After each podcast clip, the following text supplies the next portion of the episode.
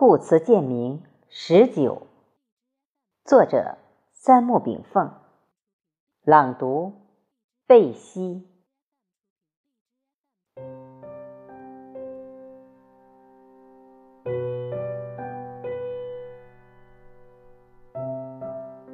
道术之争，位类已定。文化与知识孰轻孰重？文化属道。解决人类社会的灵魂信仰与思想方向问题，知识属数，解决并改善人类社会的生存状态与生活质量问题。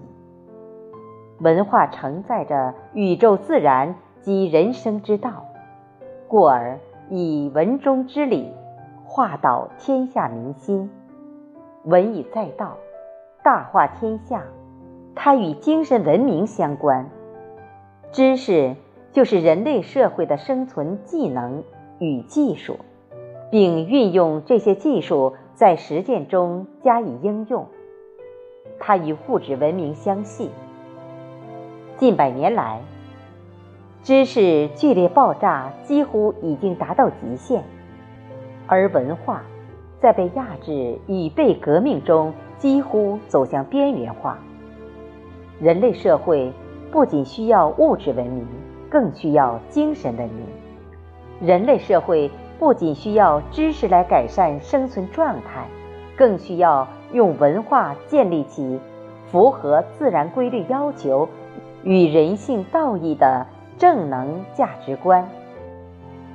当文化开始自信，当文化走向复兴，当文化正在繁荣，文化所带来的正能量。将再次改变人类社会的价值取向与信仰。当文化星火正在燎原世界时，人类社会的思想大道正在变为人间通衢。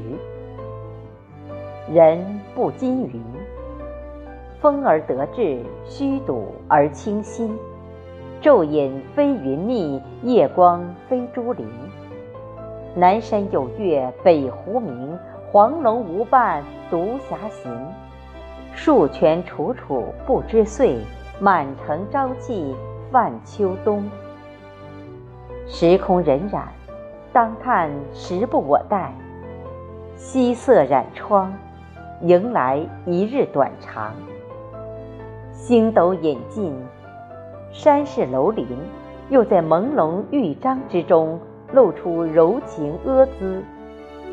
黄河去世，南山绵延，一眼无际的高楼雄厦，在晨风秋寒之中若隐若现。群鸟歌唱，竹松苏醒，湖波泛恋，泉水叮咚。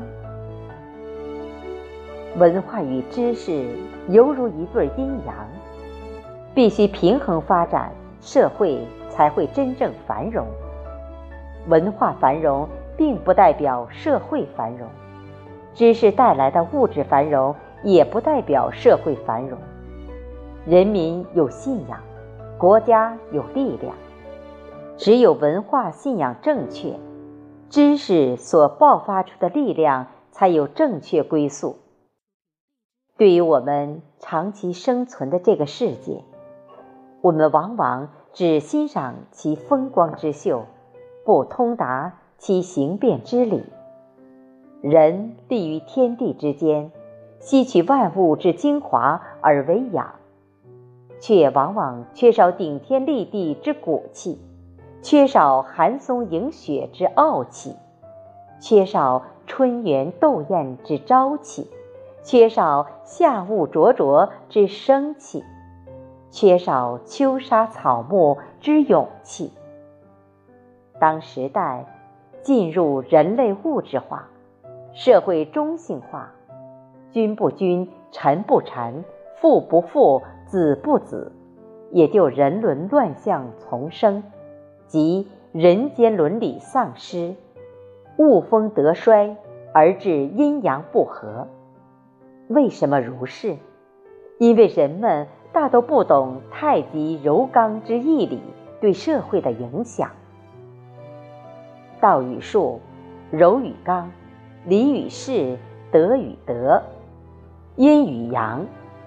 事物之道，常隐形于刚柔相济之中。大以中庸行之。中庸有言曰：“喜怒哀乐之未发，谓之中；发而节中节，谓之和。中也者，天下之大本也；和也者，天下之达道也。至中和，天地未焉，万物欲焉。中就是天下的根本，和就是天下的达道。”其实，中和之道就是人间中庸之道，就是阴阳和谐之道，就是男女相处之道。是故，刚柔相济，阴阳和谐，两者不可偏颇。孔子说：“过犹不及。”《道德经》有言：“失道而后德，道与德之间，先道而后德。”道就是自然之道，德就是人们依道而行而所有的收获。德与德两字之意，古为近义，实为一物得，一心得。德者得于有形之寸，故得于术；而德者却得于无形之心，故得于道。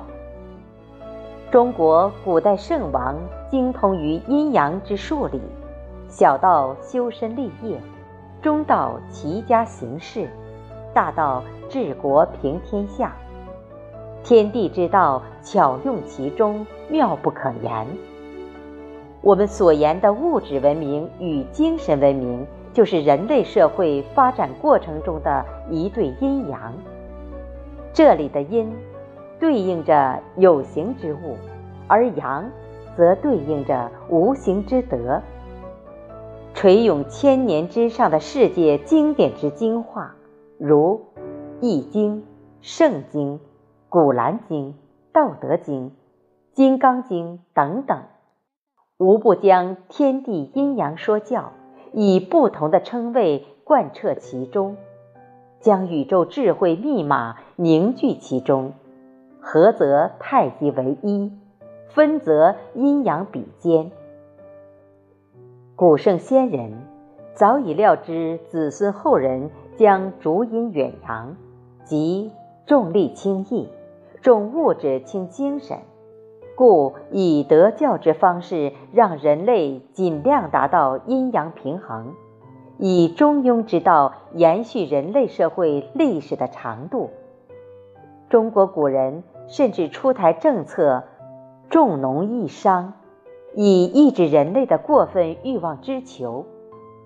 从人类历史看，王朝凡是在政治上重视阴物者，大多短寿，如以刑治国之秦朝；反之重阳者，大多长寿，如以德配天之周朝。什么属阴？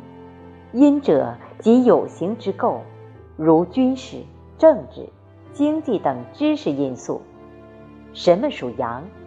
阳者即无形之德，如文化、宗教、精神等思想因素。唯有阴阳平衡，才能构筑起社会太极的天长地久。